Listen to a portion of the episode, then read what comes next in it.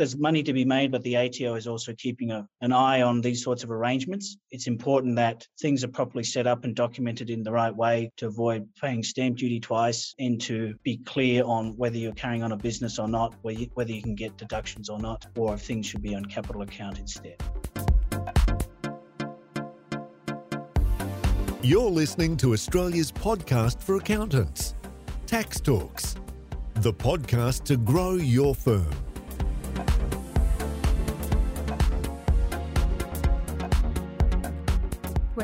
Episode 328 of Tax Talks. This is Heidi Robson, and thank you to Class for sponsoring this episode. Let's talk about duplex development again. We already did some brainstorming last Monday. You might remember Bill, who lives on a large block of land in Darwin. He temporarily moved to Perth for a few years, but now he's back and he lives in his nice big main residence. But now he wants to pull it down, build two duplexes on the side, and then move back into one of them and sell the other. When he does that, when does his main residence exemption stop? And for what? And what about GST, stamp duty, and land tax? We already touched on these questions last Monday, but let's drill into them again and deeper with Damien Lehman of Andreeff Lawyers in Sydney.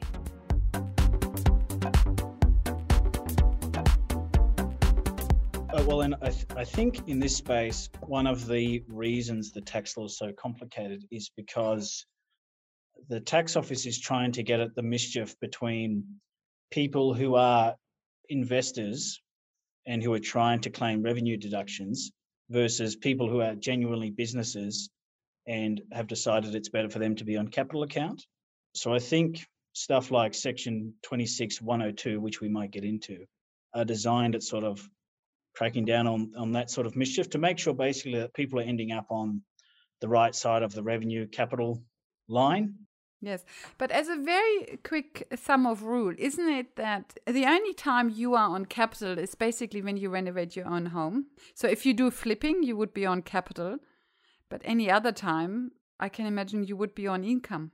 Uh, I generally agree with that. Yes, and but if if you're flipping one after the other, I'm not sure whether the ATO would necessarily think you're still on capital account either. A fair comment. If you flip every five or six years, then you're on capital. But if you flip every one or two years, then probably not. I agree with that generally, yes. And I mean, look, at, let's use a certain amount of cynicism. I assume that the ATO in each case will look at what's the benefit the taxpayer is receiving before sort of tackling each matter. If it works out better for you if you're on revenue account, then they might think you're on capital account and vice versa one of those unsatisfactory facts and circumstances type of tests, which can't really be avoided in, in tax law like any other area of the law, I suppose. Can you walk through the example? All right. Well, uh, I won't use too many figures initially, at least. So let's say the example you've sent me Bill owns a house in Darwin, it's his home. He bought that in uh, January 2000. He now in 2021 wants to develop the property and he's looking to, I assume, knock down his house and build two duplex units, of which one he'd like to stay in and the other one he'd like to rent out. And he's interested in how he'd arrange that commercially with a builder to, to build these, these two new duplex units. And also, then that teases out certain tax questions such as does he still have his main residence CGT exemption on on the the unit he wants to stay in? Is which one or both are on capital revenue account? Uh, questions about deductions and um, potentially GST so those are probably that that's sort of how I would describe the example. You agree with that Heidi? Yes. And I have a very basic question for you and that is is a duplex always a townhouse, but a townhouse is not always a duplex because a duplex is just two townhouses that are semi detached. Uh, so I'll tell you my opinion, but I think these are all, again, like common colloquial. usage, colloquial terms. I would say duplex is usually two separate dwellings that happen to be attached. They, though, although they are as buildings attached, they would generally be two separate lots on two separate titles two, separate titles. That's right. You can even have, if you're lucky enough in certain parts of Sydney, a triplex of which there you can have three that are attached. I've seen some in Fairfield like that. A townhouse, I would generally define as the same thing, but the structures are not connected, where you basically have, say, four little houses, or well, they can be normal sized houses, I suppose, but they're sort of on one connected area with common driveway and parking spaces and things like that. But those would still be on separate titles. Generally, I think often there'd be a strata plan that would be in place, even though they're all they could all be one story buildings. A lot of people think strata, they kind of think multiple stories, but there's no reason you can't carve it up that way, and that's how you do it. The strata plan would be to cover the common driveway. Exactly. You'd need you'd need a bit that's owned by no one specifically, the common land, the common land, the common title by by definition. So so that, that's why you'd end up with with that. Otherwise, you'd have one guy owns the driveway and there needs to be a right of way or an easement registered. It's a whole mess that strata plans avoid. But and but the point about what's a duplex mean, I suspect it's most relevant what it actually means when you look at the zoning of a local council area, because certain certain areas will be zoned for a normal dwelling, a normal house.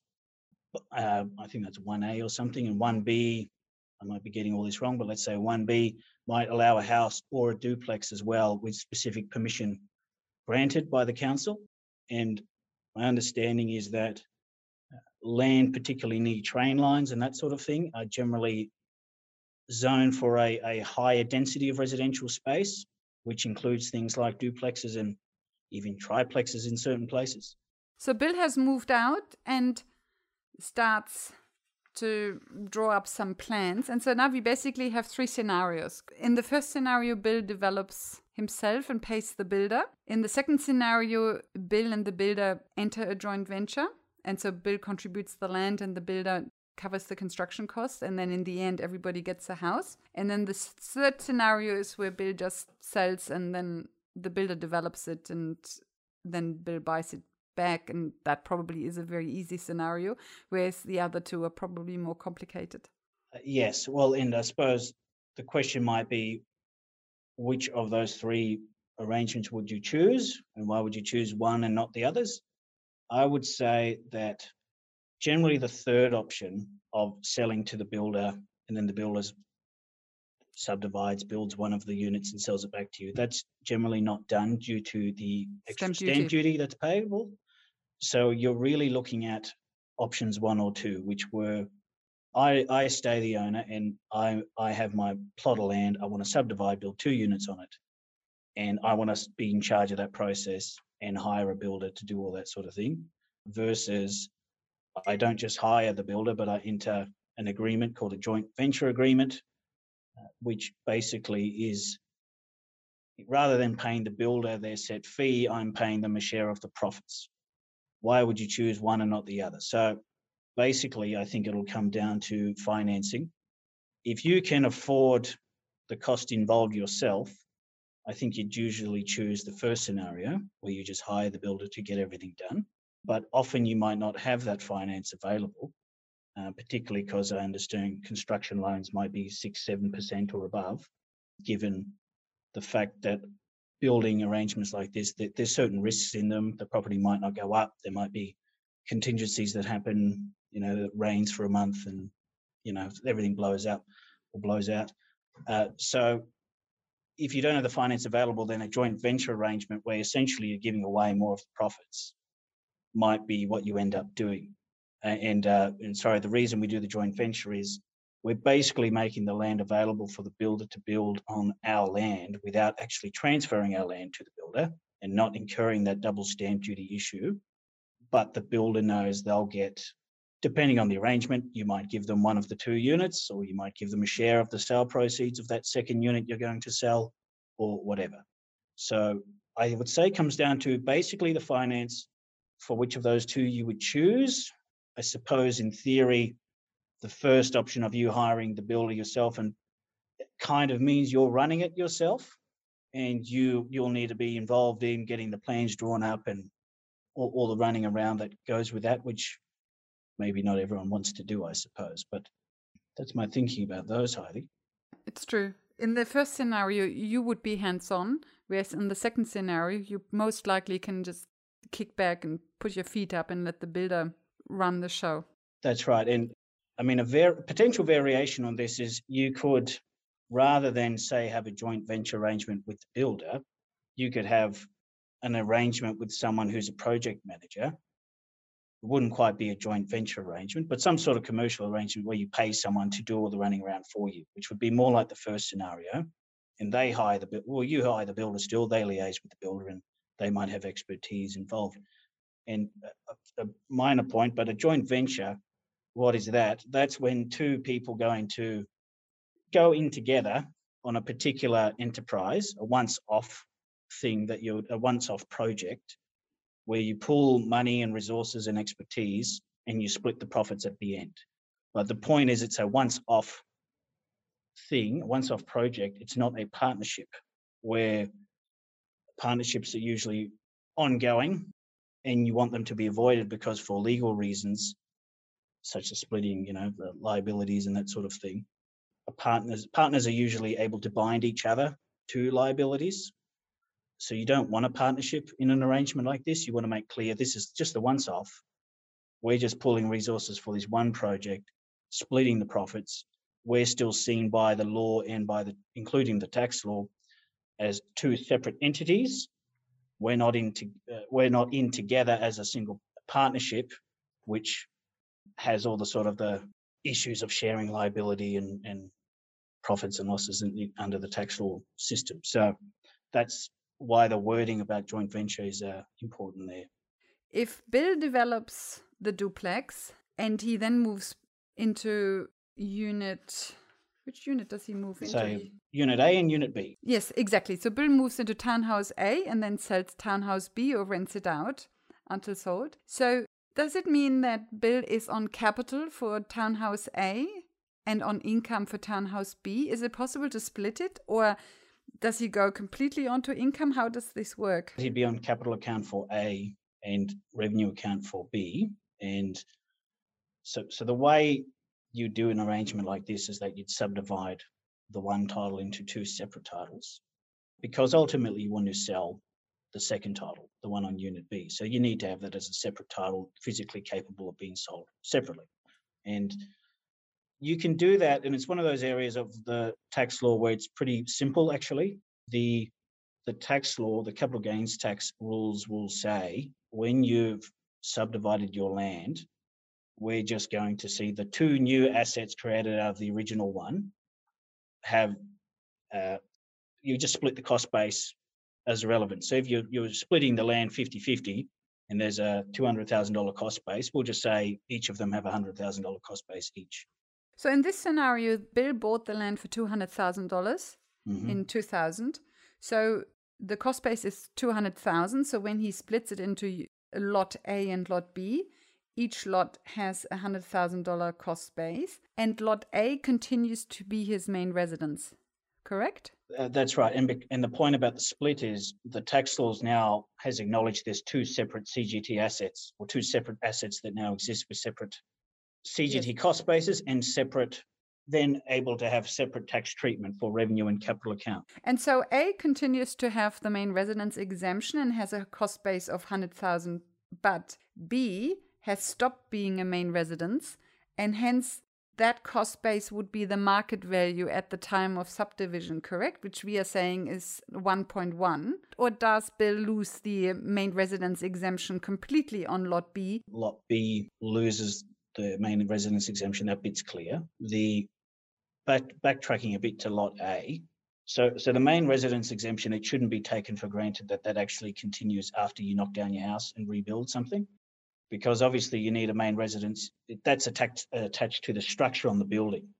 So if you knock the structure down, by default, you might think that the main residence physically doesn't exist anymore, so therefore the exemption goes too. And that is how the rule would work, except then there's another rule that says if you if your house got destroyed or you demolished it on purpose, if you rebuild one where it was within four years, then we're going to deem that new one to also have the main residence exemption. I think that's section 118, 150 or thereabouts. So A will still have the main residence exemption because of that special rule, and that's fine. In any case, B ends up on revenue account. So it, it's not really making a difference to us whether it's got an uplift yes. or not. That's a very good point. B goes to revenue account, hence this whole worry about cost base doesn't really matter. So what happens to the $100,000 cost base when it goes on revenue account? Is that a tax deduction or is that inventory? It's it's inventory. There's CGT event K4, which basically gets triggered when your when a capital asset you hold becomes a, a trading stock asset. So section 104 hyphen 220. So the CGT event K4 happens if you start holding as trading stock a CGT asset that you didn't hold as trading stock, and you have to elect under division 70 to be treated as having sold the asset for its market value. And then so you make a gain if the asset's market value is more than the cost base. You get a step up if you elect to pay CGT at the time that capital asset's falling into trading stock if you elect that step up to market value, then you do have a gain for the amount of that step up, basically. So if it's from the 100,000 to 1.1 and you elect uh, for CGT event K4 to happen, then that million dollar step up you're getting goes on your tax return. And now you're saying K4 is a choice. Is that correct? Well, let's have a look. There's section 70 30 so if you start holding as trading stock an item you already own, but didn't hold as trading stock before, you treat it as if just before it became trading stock, you sold it to someone else at arm's length for either its cost or its market value. So this much about CGT event K4. We will do an entire episode dedicated to K4 in the new year. So for now, just note that you have a CGT event K4 when you turn a main residence on capital account into a property development you want to sell and hence you move it to inventory. And also note that K4 gives you a choice of either having the deemed disposal at cost or at market value.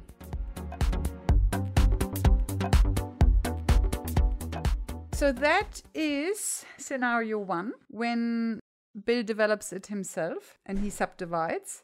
Scenario number two is now basically we have a joint venture, so no subdivision happens at the start, correct? You wouldn't subdivide, or would you be? Would you subdivide before you build when you have a joint venture? Uh, you'd still subdivide. All of that remains the same because you need to have that as a separate title to be able to transfer it to someone else, whether that's the developer or a third party buyer. Yes, but the question is do you subdivide before construction in a joint venture or do you subdivide after construction in a joint venture? Or do you always have to subdivide before construction when you build two duplex?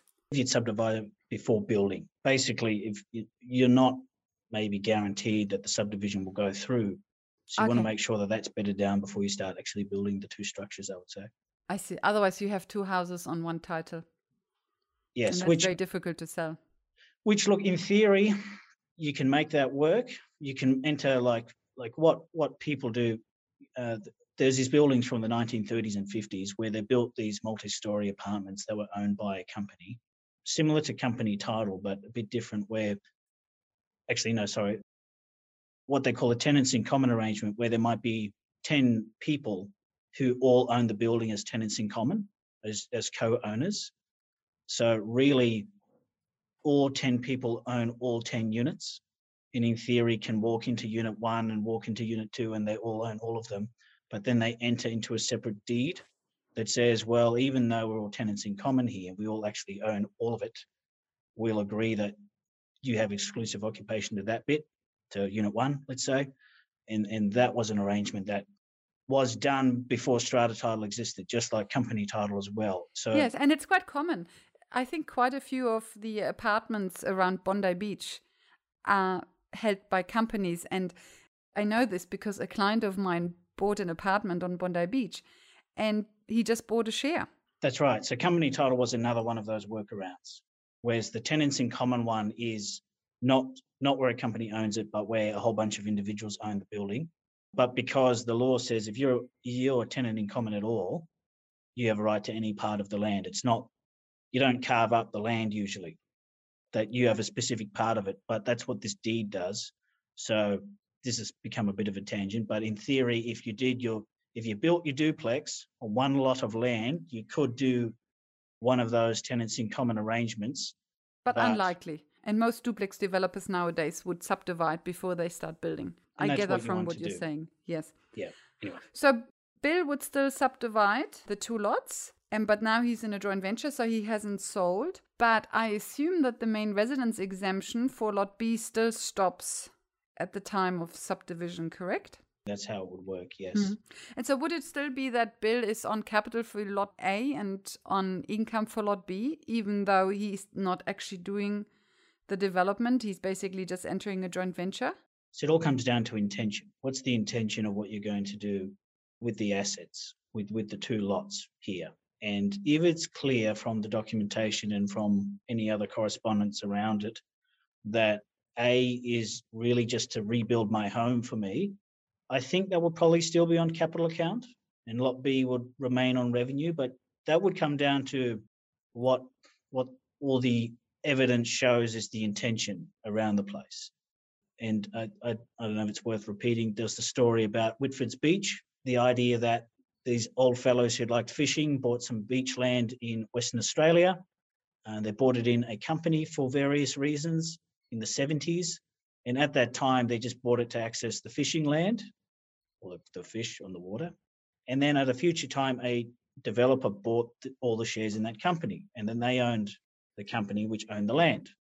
So the land itself didn't move. It still was held by the company all that time. But the Whitford's Beach case, the court decided the intention has changed. You know, we're, we're acknowledging that a company is its own legal person. It's not that the land has legally changed hands, but the basically the the brain of the company, to the extent we pretend one exists, has changed its mind that now it's holding that beach land for for a business to develop it and sell it for a revenue account. So change from the time that the developer became the shareholder. So and that logic extends to to all these other situations too. But what is the ultimate intention? Good. So that means lot B would move to income at the time of subdivision. Probably yes. It would it would be at the time the profit making intention emerges. Let's say, which that's probably as good a time as any that that would happen. You know, or or if a joint venture agreement was entered before the subdivision went through on the basis that we expected the subdivision would go through later, then maybe at the time of that earlier agreement even. So the next question is the um, tax deducting the finance cost. So the interest on the loan, and I have been corrected that I must not talk about a mortgage because a mortgage is only a security instrument. So it's the interest on the loan. To what extent can Bill tax deduct the interest on the loan he still has on the uh, property? I assume that for lot A, he can't tax deduct it at all because in scenario one in scenario two, it remains his main residence, and he remain he keeps the main residence exemption. Hence, he can't can't tax deduct the interest. But for lot B, since lot B is on income, he should be able to tax deduct interest cost during construction. Do you agree? Uh, I do. I, I would say that generally what the tax law is trying to figure out is there's the general deduction rule, section 8 hyphen 1, which says basically if you're spending money to make money, then you can deduct that expense, unless it's got a personal or domestic nature, which is why you can't deduct things on your home, basically. But then the issue comes in where at what point are you spending money to make money or, or spending money as part of your business? And what what is the scope of your business specifically? Are you carrying on a business or not? Because that's not always straightforward. If you're you know, if you're trading some shares here and there, you're probably not carrying on a business. But if all you do is you have a whole bunch of computers set up and you're trading shares and heaps every day, then maybe you're in a business of share trading. Similar to renting out property. If you have one investment property that you rent out, that probably is not a business. But if you have 20 of them and you're just driving from one to the other and chasing up payments and administration stuff, then you maybe are running a business. And there's all sorts of rulings about this. And what the that section 26 102 is getting at, which I think is a relatively new rule that's come in, is to say that if you have vacant land and you're not really using it for a business, then you can't deduct any costs from that vacant land, which is something that you shouldn't be able to do anyway, because a va- vacant piece of land, it should be clear, is basically a capital account thing because you're not planning on doing anything with it. And, and any expenses will go to the CGT cost base of the asset and they're taken into account that way. But there's this rule here at 26102, which says if it's vacant land and you're not otherwise carrying on a business, then you can't deduct things. So basically, I think it's trying to make it harder for taxpayers who say, oh, no, I have that land there and that's part of my business that I'm running. I'm going to develop it in many years' time. I just haven't got around to it yet, and so I can deduct it because there's certain cases where you you want a revenue deduction today more than you want an expense to be added to your CGT cost base, which you only get the benefit benefit of if you sell the land in 10 years' time, let's say, or at some future time. And the weird thing about that rule at, at 26102 is that it says uh, you can have land on which there is a residential building, but you can't deduct things even if you have a building on there, i.e., it's not vacant land, you've got a building on there. If it's not a residential property that's lawfully able to be occupied and isn't otherwise available for rent. So it's cracking down on people saying, no, no, I have a property there. It's part of my my my uh, uh, property rental business that I have, even though you know it's half of it's fallen down and, and I can't actually rent it to anybody. It's stopping me claiming a deduction there. And the last point I'd make is it, it makes clear about that we're we're focusing on these people who are basically trying to stretch the definition of a business beyond where they reasonably should be able to. So, so this that rule there will only deny deductions uh, basically to humans, but or trusts, I suppose. But there's a section in there that says if you're a company, then this rule doesn't apply to you. You can still claim deductions, or if you're a large retail super fund or some other investment trust, which by definition those entities are generally carrying on a business and we, we want to give them the ability to deduct things. So companies don't need to worry about it anyway. Mm-hmm. If you run a business, then you don't need to worry about it. Yes. And so the only time you need to worry about it is if if it's on capital and it doesn't have an, a building on it that can be occupied. So basically if you let a heritage listed house decay as so far that in the end it just has to be pulled down, for example, then you can't tax deduct the holding cost on that. Uh, that's right. And in this case of our example with Bill here, he will knock down his house, subdivide, he'll have lot A and lot B, which are empty for a period of time. Those lots are vacant land here. But he should still be able to claim deductions, at least on B on revenue account, if he can demonstrate that a business is being carried on, which the business would be one of property development. That means Bill can tax deduct the interest on the loan during the construction of Lot B, for Lot B. Yes. Well, I suppose Bill already owns the lots in his own name. Sorry, I was going to say a company would be better suited for this arrangement anyway, but that's not going to happen here because Bill will remain the legal owner of both. Exactly. And so he can tax deduct in both scenarios. Whether he develops it himself or whether he goes into a joint venture for Lot B, he can tax deduct the interest on Lot B. That's right. And it's about making sure you've properly documented what you're doing uh, so you can argue that you've, you've crossed the threshold of carrying on a business because you want to be a business in this case to get those deductions. Because because Lot B is stuck in revenue account already, it you want the ability to, because then any profits are taxed as income, you want to at least get the flip side of that arrangement of, of being able to deduct things on revenue account as well. Next topic GST. Lot A is not subject to GST, but Lot B is most likely subject to GST because we would be over the $75,000 threshold and we would be running an enterprise, correct? Yes, I agree with that. And um, basically, so any supply will have GST on it if you are carrying on an enterprise, basically, as you're saying there. Um, a sale of an existing home will not have GST on it because it's usually input taxed. Uh, but in this case, since we're well, we're a property developer here, Lot B, the unit we're building on there will be new residential premises, which will have not been sold as a home before. We will have just built it and then we will have sold it to some third party purchaser. So in that case, GST will apply to lot B. Let's have a go at the margin scheme. Well, it's it's there to benefit property developers who are acquiring land from private landowners, who are acquiring acquiring land as a GST uh, as a transaction on which there's no GST in the first place. So if I'm a developer and I like somebody's house and I want to buy that, that person selling the house to me won't charge GST. I won't pay any GST and I won't have any input tax credits then to receive on that because I didn't pay any.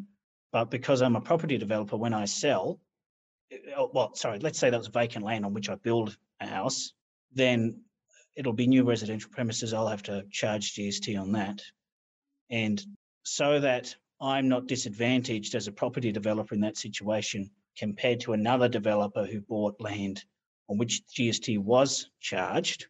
The, the margin scheme says I can elect to only pay GST or charge GST on a certain margin, which might be calculated from the year 2000 when GST came in, or might be calculated from an earlier, sorry, a later time that I bought that property. So I guess basically the margin scheme is saying there's a big distortion between developers who buy who acquire land on which there was GST and those who acquire land that there was not GST on. Because when they on when they develop and on sell, there's a big economic difference for the treatment. So we'll have a margin scheme that will reduce that difference, that distortion that happens if land was bought after July 2000 by a property developer who's then on selling it, then the margin scheme, if they elect to choose it, will allow them to only have GST on the value they, the, on the gap, on the margin between what they bought the property for and what they're selling it for today, rather than 10% of the whole price. So that's sort of how the margin scheme works today for property acquired after July 2000. So if if land was acquired for a million dollars in 2010, it's being sold for for 1.5 today. Then instead of $150,000 of GST being 10% of 1.5, it's only 10% of the gap there of the $500,000 being 50,000. So that's where the margin scheme can provide some benefit because then the developer has access to a buyer who will pay uh, who will pay 1.55 million instead of 1.65 million. Next topic, land tax. From when on does land tax apply? Does it apply from the point of subdivision? So land tax it's it's interesting it gets assessed on a yearly basis in advance unusually for several other taxes. So in New South Wales, what happens is on the 31st of December, the government looks at the land, what's it being used for, and then assesses that property for land tax for the whole next 12 months. Yes. So that means subdivide on the 1st of January. You mean that gives you a better outcome? Yeah, because then you have a full year you basically don't pay land tax for. Yes. Or the 2nd of January or the 3rd, but yes, that's yes. right. Basically, yes the the earlier in the year, the better. Yes. And does land tax apply to Lot A or just to Lot B? It won't apply to Lot A because Lot A will be a home and that'll have a residence exemption. Okay. So land tax only applies to Lot B. And then stamp duty will only apply to Lot B when it actually gets sold. Yes, payable by the third party purchaser who buys it. So yes. there'll be no stamp duty otherwise payable by bill you you talk about these arrangements between the owner and the developer you know rather than the owner transferring the land to the developer to do their thing with it and sell it even if your plan in this case bill wants to hang around and live in one of the units. But if bill was just someone who had land and wanted to sell it for a profit and you know retire to the beach somewhere then a joint venture arrangement like this would still be the way to go where the agreement is well, joint venture or, or engaging the builder separately, but in either case, an arrangement that doesn't involve necessarily selling the land to the builder who would then develop it and sell it to third parties to avoid that double step stamp duty. Yes. You know, less, which- less which- stamp duty, more profit for everyone. yes. So whatever you do, only sell the land once, not twice. If, if you can arrange it that way, definitely, which is how people do these sorts of arrangements. So, property development is a very common thing, particularly in Australia. Two thirds of, of investment income is, is held in property, and it's part of the Australian dream, let's say. A lot of smaller taxpayers engage in it. Because of that, there's money to be made, but the ATO is also keeping a, a an eye on these sorts of arrangements. And it's important that things are properly set up and documented in the right way to avoid paying stamp duty twice and to be clear on whether you're carrying on a business or not, whether you, whether you can get deductions or not, or things should be on capital account instead.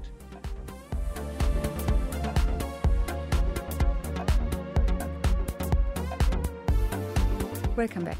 We will talk about property development again next year, starting as mentioned with an episode about CGT event K4, but then also look at other aspects. So if you have a property question, please email it to me.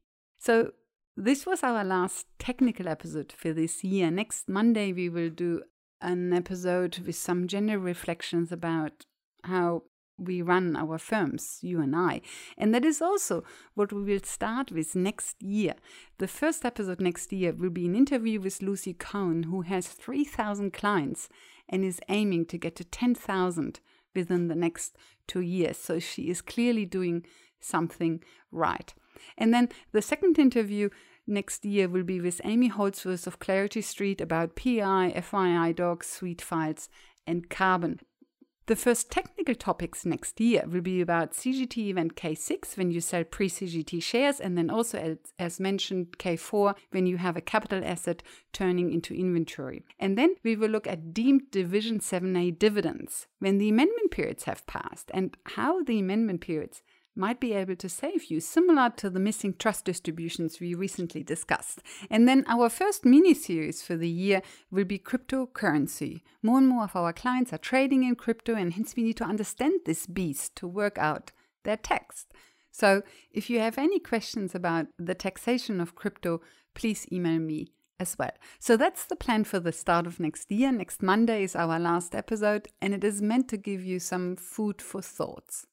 It is with Andrew Hanseker, and the topic is pitch your niche or finding your niche. And in a way, it is a boring topic because we have heard it so many times. And yes, in theory, it makes sense. But when you think of your actual clients and how you have to squeeze them into a niche or say goodbye to them, you know, if you think about actually making this work, it somehow doesn't make sense anymore.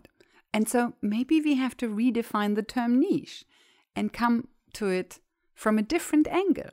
But either way, next Monday, let's listen to Andrew Hanseker's thought on niching and how he did it, and then do some thinking over the holidays about the clients we currently serve and how we want to go ahead in the future. So until next Monday, thank you for listening and thank you to Class for their support. Bye for now and see you in the next episode.